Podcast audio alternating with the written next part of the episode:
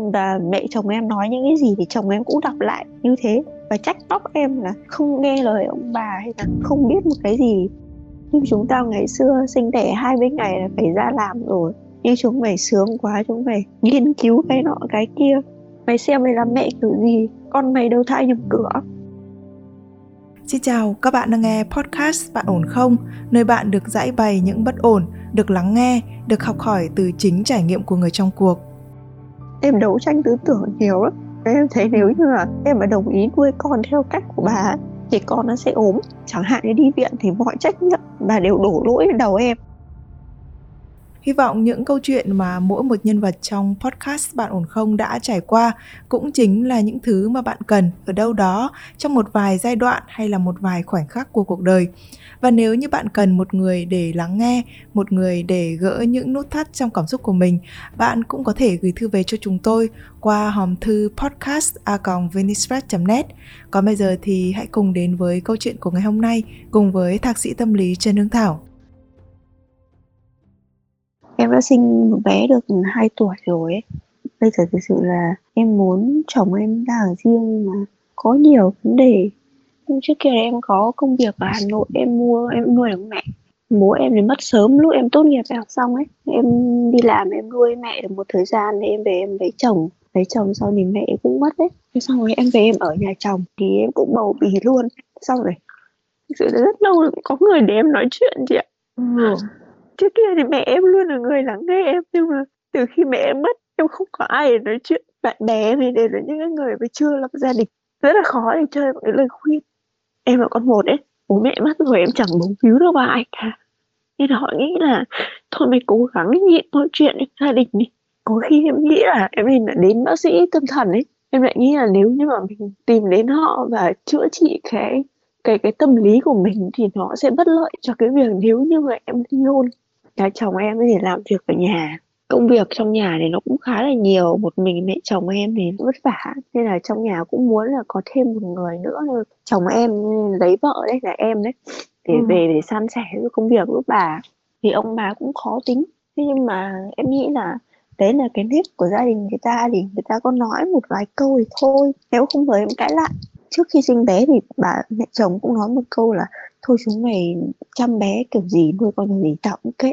Thế mà sự thực là khi mà sinh bé xong thì có nhiều cái quan điểm trái chiều lắm. Cũng từ những chuyện đơn giản như là trời thì mùa đông nhưng trong phòng của nó cũng phòng kín, phòng ấm. Mà bà nằm ngủ thì con đã đội một mũ và nửa đêm bà dậy và đội cho con thêm một cái mũ len nữa. Nói chung mẹ bà cũng có giúp đỡ em rất nhiều. Vì vì em không còn mẹ ruột nên là mọi việc là cũng đều nhờ vào bà hết. Nhưng mà trong cái quá trình chăm bé cũng không thể thống nhất cái quan điểm với nhau được. Bà nói nhiều câu thực sự bây giờ hai năm rồi em vẫn nhớ con em nó sinh ra thì em em có xem ở trên mạng là nó có một vài cách bế bé. Em bế lại không theo không giống với mọi người. Thế ra bà bảo em là không phải không biết bế con. Sau sinh em cũng bị stress một cái vấn đề là con nó không bú được sữa mẹ. Tập mất hai tháng. Trong quá trình đấy bà cũng theo cái cách của bà là ép bé bú xong rồi còn nói em là liệu có đứa nào tranh bú của con Ngọc không? Thực sự lúc đấy em cũng thấy hơi cấn cấn. Khi mà mình stress quá thì mình cũng không thể nào cho con bú được nên là phải bình tâm lại. Em nghĩ là à mình phải tập cho con từ từ từ từ khi nào mẹ con mình thoải mái nhất. Để sau đấy hai tháng là con em bố mẹ được thành công. Bà biết là, là em cho con ăn 3 tiếng một lần thì bà đi sang hàng xóm xong rồi bà quay về bà nói với em là tao chưa thấy ai với con như này mày phải cho con bú 30 đến 45 phút một lần. Thật ra những cái câu chuyện này nó cũng rất là phổ thông thôi, nhưng mà vào cái trường học của mình nghe nó rất là buồn vì mẹ chồng nói là một phần nhưng chồng cũng không hiểu được cái vấn đề đấy. Và mẹ chồng em nói những cái gì thì chồng em cũng đọc lại như thế. Và trách móc em là không nghe lời ông bà hay là không biết một cái gì. Ông bà mấy đứa con, mấy đứa cháu còn mày chỉ có một đứa thôi bà trách móc em những cái câu từ như là mình mày biết là mẹ mình mày mới có con. Con nhỏ thì nó rất là ngủ nhiều. Mà ông bà trách móc là mày không cho con đi chơi. Suốt ngày bắt nó ngủ suốt ngày nó ru rú ở trong phòng tối. Hay là mày muốn sau này nó nó giống mày không tiếp xúc với ai. Bố mẹ mày mất sớm như là không ai dạy mày. Thật sự trong cái giai đoạn mà con nó chưa biết nói ấy, em ừ. stress nhiều lắm nhưng mà em cũng phải bình tâm lại và bây giờ nếu mình stress quá thì cái sữa ra nó cũng không tốt. Nhưng mà họ bảo là ờ, sữa sau 6 tháng này có chất gì đâu. Mày phải cho ăn sữa bột đi. Khi mà mình dạy em rèn con ngủ ấy. Ai nói là mày dỗ cho nó ngủ. Nhưng chúng ta ngày xưa sinh đẻ 20 ngày là phải ra làm rồi. Nhưng chúng mày sướng quá, chúng mày nghiên cứu cái nọ, cái kia. Mày xem mày làm mẹ kiểu gì, con mày đâu thai nhầm cửa. Trong cái quá trình đấy em cũng đấu tranh rất nhiều. Vì em nghĩ là nếu như mà mình xuôi theo ông bà ấy, ông bà nói gì thì mình nghe thấy thì có thể là mình sẽ không bị chửi như bây giờ không bị lên án như bây giờ. Trong những cái cuộc nói chuyện của gia đình hay là ăn uống bé còn nhỏ thì em sẽ ăn xong em lên phòng với con. Và em nghe mọi người nói là con này nó bị điên nó bị rồ nuôi con thế nọ thế kia. Nó không biết một điều là sống ở nhà chồng vậy theo nếp nhà chồng chỉ có việc nuôi con theo ý nhà chồng. Em đấu tranh tư tưởng nhiều lắm em thấy nếu như là em mà đồng ý nuôi con theo cách của bà thì con nó sẽ ốm. Chẳng hạn như đi viện thì mọi trách nhiệm bà đều đổ lỗi lên đầu em. Em có có đủ thứ mà cái đứa ơi con em là cháu số 6 của bà ấy. Thì em nhìn thấy chị dâu kia là sinh hai bé và ở với ông bà đấy. Cả hai bé đều đi viện nhi trung ương. Và đến mãi sau này để bà luôn chỉ chiết anh chị là tại mày bật điều hòa tại mày thế nọ thế kia đi nên là cháu nó ốm nó phải đi viện. Con cú như em thì em nhìn thấy những cái điểm đấy không được nên em quyết và em phải theo ý của em. Trộm vía là con bé em sức khỏe đến bây giờ là bé ổn nhất nhà trong cái thời gian những cái năm đầu đời nhưng mà trong cái quá trình mà em chăm bé thì em nói như vậy không ai tin nhỉ? Thế là bây giờ là ở chung gia đình bao nhiêu người? Ở chung thì có bố mẹ em với cả vợ chồng em đấy chị ạ. À thế còn anh chị là ra ngoài rồi. Thế bà làm sao can thiệp được vào việc chị nuôi hai em bé kia? Em bé kia thì trước kia là anh chị cũng ở đây một thời gian sau đó thì anh chị mới ra riêng trong cái thời gian đầu đấy có khi là anh chị mới ở đây để em biết. Bởi vì chị chị dâu chị cũng làm dâu lúc ít ừ. tuổi. Khi cái chuyện này chị dâu em cũng bảo là trước kia là bà chăm con nhà chị cũng như thế. Là đến bây giờ chăm bé em cũng không thay đổi gì cả. Có nghĩa là chữa kháng sinh thì bà sẽ mua tự do. Quan điểm của em là em phải đến bác sĩ. Chồng em cũng bị tác động nhiều mọi người xung quanh nữa. Mấy tuần gần đây thì con em nó gần được 2 tuổi. Em mới mới gom được ít tiền để em bảo chồng em là mình ra riêng để lo lắng những cái việc trong nhà đi rồi sau này lúc mà mà muốn để lại để cho chúng mình làm thì chúng mình quay về làm à, nếu như ông bà có ốm đau thì chúng mình lại về để để, để tiếp quản. Thì vợ chồng cũng bàn hết mấy tối sau đó thì anh mở lời ra riêng thì ông bà cũng vui vẻ. Mấy ngày hôm sau thì em thấy thái độ ông bà khác đi ông bà thậm chí là có lẽ là còn mắng em là trách bọn em là ở đây xuống như thế và chúng mày lại, lại ra riêng chúng mày không biết là ra riêng nó như thế nào ấy. Rồi đến đến một buổi tối ăn cơm cả nhà. Ông bà chửi em hết lời. Ông bà bảo là mày phải muốn tao cung phụng chúng mày như thế nào nữa? Mày ở đây chúng tao phải nuôi chúng mày. Mày làm được những cái gì cho nhà này chưa? Con tao phải theo ý tao có nghĩa là chỉ chồng em. Có bây giờ có ba đứa con thì hai đứa ra riêng rồi. Chồng em là phải ở với bố mẹ. Thì lúc đấy em mới nói ý định của em là chúng con muốn ra riêng để tự lập nhưng lúc bà khỏe mạnh thì ra riêng để tự lo cho cuộc sống của mình sau này lại còn có này khi ông bà muốn ờ, giao việc lại cho chúng con thì chúng con lại về chúng con ờ, làm việc cho gia đình. Em cũng quyết định là em không thể sống mãi như thế này được. Những việc nhà thì bố chồng em nói nhiều lắm. Ông thì mắng những cái việc nhà đặt vặt thì nhiều. Còn bà thì mắng em về cái việc em chăm con khi mà em bỏ đi đấy em không thể chịu được. Em nghĩ là em sẽ về nhà để em sắp xếp lại nhà cửa, kiếm một công việc và quay lại để thành con, vì con bây giờ vẫn chưa được 2 tuổi. Nhưng mà khi mà em đi thì cũng có nhiều người gọi khuyên em là nên quay về vì bỏ đi nhi như thế là không được. Em cũng không nghe đâu. Sau khi đến bá em khuyên thì có nghĩa là tầm tuổi bố mẹ mình ấy, khuyên là thôi bây giờ bố mẹ không còn, anh em họ hàng thì cũng thương nhưng mà cũng chẳng biết làm sao. Là thôi đành đến nhị em ở về từ hôm ấy này thì thì ông bà cũng bớt nói. Em cũng chẳng biết như thế được bao giờ. Tối nay thì em cũng có nói với chồng là bây giờ em nên đi làm. Nói với chồng chưa được hai câu thì anh ấy bảo em, tao cũng chán này lắm. Bây giờ mới biết về công việc nhà như thế, không đi làm được. Em cũng nói với chồng em là nhưng mà bây giờ bố mẹ có cần em ở nhà đâu. Ông bà nói thế nhưng mà thực sự là việc nhà vẫn phải cần có thêm một người nữa. Nhưng mà đến khi mà trái khoái ông bà đâu ông bà nói là tao nuôi chúng mày mày làm được cái gì cho nhà đâu? Em nghĩ là nếu như em sống trong cái cảnh này 10 năm nữa hay 20 năm nữa thì em cũng vẫn là một người tay trắng. Em làm những cái việc cho gia đình họ nhưng mà không ai công nhận điều đấy cả. Ừ. và chồng em thì rất nhiều lần là về phe với mọi người là trách em. Bây giờ anh ấy vẫn trách em là tại em mà nhà này nó không yên ổn. Ông bà cũng trách em là từ khi lấy em về em sinh ra đủ trò đủ chuyện bây giờ ra riêng cũng không ra được mà. Em muốn đi làm cũng không cũng không đi làm được ấy. Không cho em đi làm chị ạ. Em đã đi đến chỗ người ta thử việc rồi. Và chồng em gọi điện bảo là nếu mày không về thì ta đến đỗ ta lôi cổ mày về. Nhà rất nhiều việc không thể đi làm. Ông bà trả cho chồng em một khoản tiền một tháng thì tiền đấy nó sẽ vào những cái khoản như là tiêm cho con những cái khoản xung quanh con và những cái chi tiêu vợ chồng ví dụ như là thỉnh thoảng vợ chồng đi ăn bạn bè mua sắm quần áo linh tinh. Nên là ông bà trả tiền trả lương cho chồng và chồng đưa cái tiền này cho em ấy. Nếu mà chồng đưa cho em thì em thu xếp được không hay là chi tiêu hết không còn đồng nào? Em vẫn không góp được nhưng mà chồng em thì chi tiêu cho bản thân anh ấy. Ví dụ khi mà thiệt thấy em gom góp được tầm 9 triệu 8 triệu thì anh sẽ mua một cái gì đấy tầm hơn chục triệu để lấy cái tháng lương sau bù vào. Đến hiện tại là em cũng vẫn còn rất là ít tiền. Thế chồng em là đang làm cho ông bà luôn và tóm lại là bạn ấy cũng không có một cái sự nghiệp gì riêng. Nếu như mà giờ ông bà ra là cũng không có gì để làm hết cũng không có cái nghề nghiệp chuyên môn gì. Có nghĩa là anh ấy làm được cái công việc của, của nhà thôi. Thế hồi xưa làm sao mà lại lấy nhau?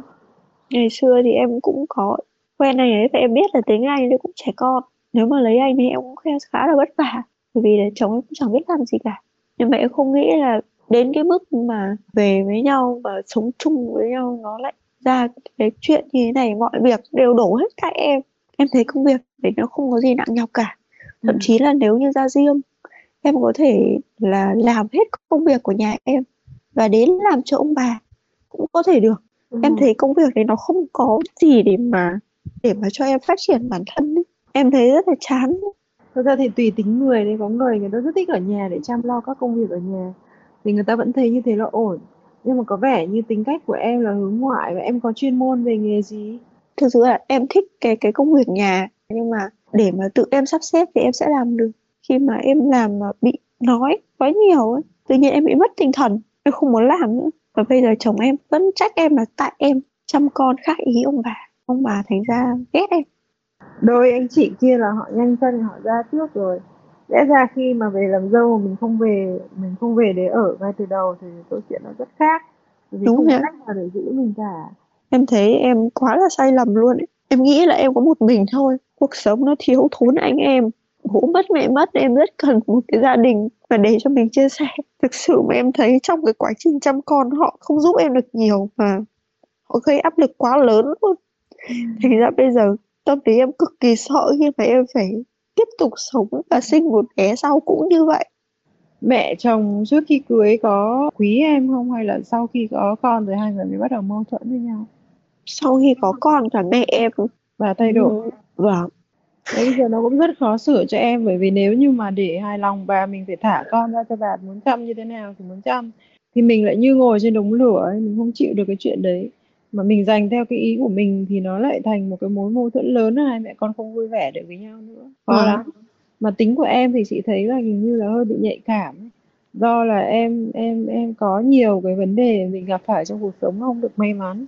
Cho nên là em có một chút gì đó hơi hơi nhạy cảm hơn. Thực sự em nghĩ là có khi em bị trầm cảm sau sinh hả rất nhiều lần em muốn mặc kệ đi buông bỏ đi. Nhưng em lại nghĩ là bây giờ em mà buông bỏ con ra thì con ấy biết bố ai. Tại vì chị hiểu là cái cá tính của em nó sẽ không phù hợp lắm với cái cách này. Thế nhưng mà bây giờ để có một cái cuộc sống mà nó có một chút xíu cái sự đảm bảo cho mình về sau ấy, thì chắc có lẽ là em tập trung vào cái việc thu xếp tài chính cho mình một chút xíu. Vấn đề đấy thì với cái khoản tiền mà 9 triệu 10 triệu một tháng thì trừ các khoản chi phí khi mà hai vợ chồng đi ăn với bạn bè hay là chi tiêu cho con cái đi thì thì nó cũng sẽ không có nhiều nhưng vẫn sẽ có nhỉ?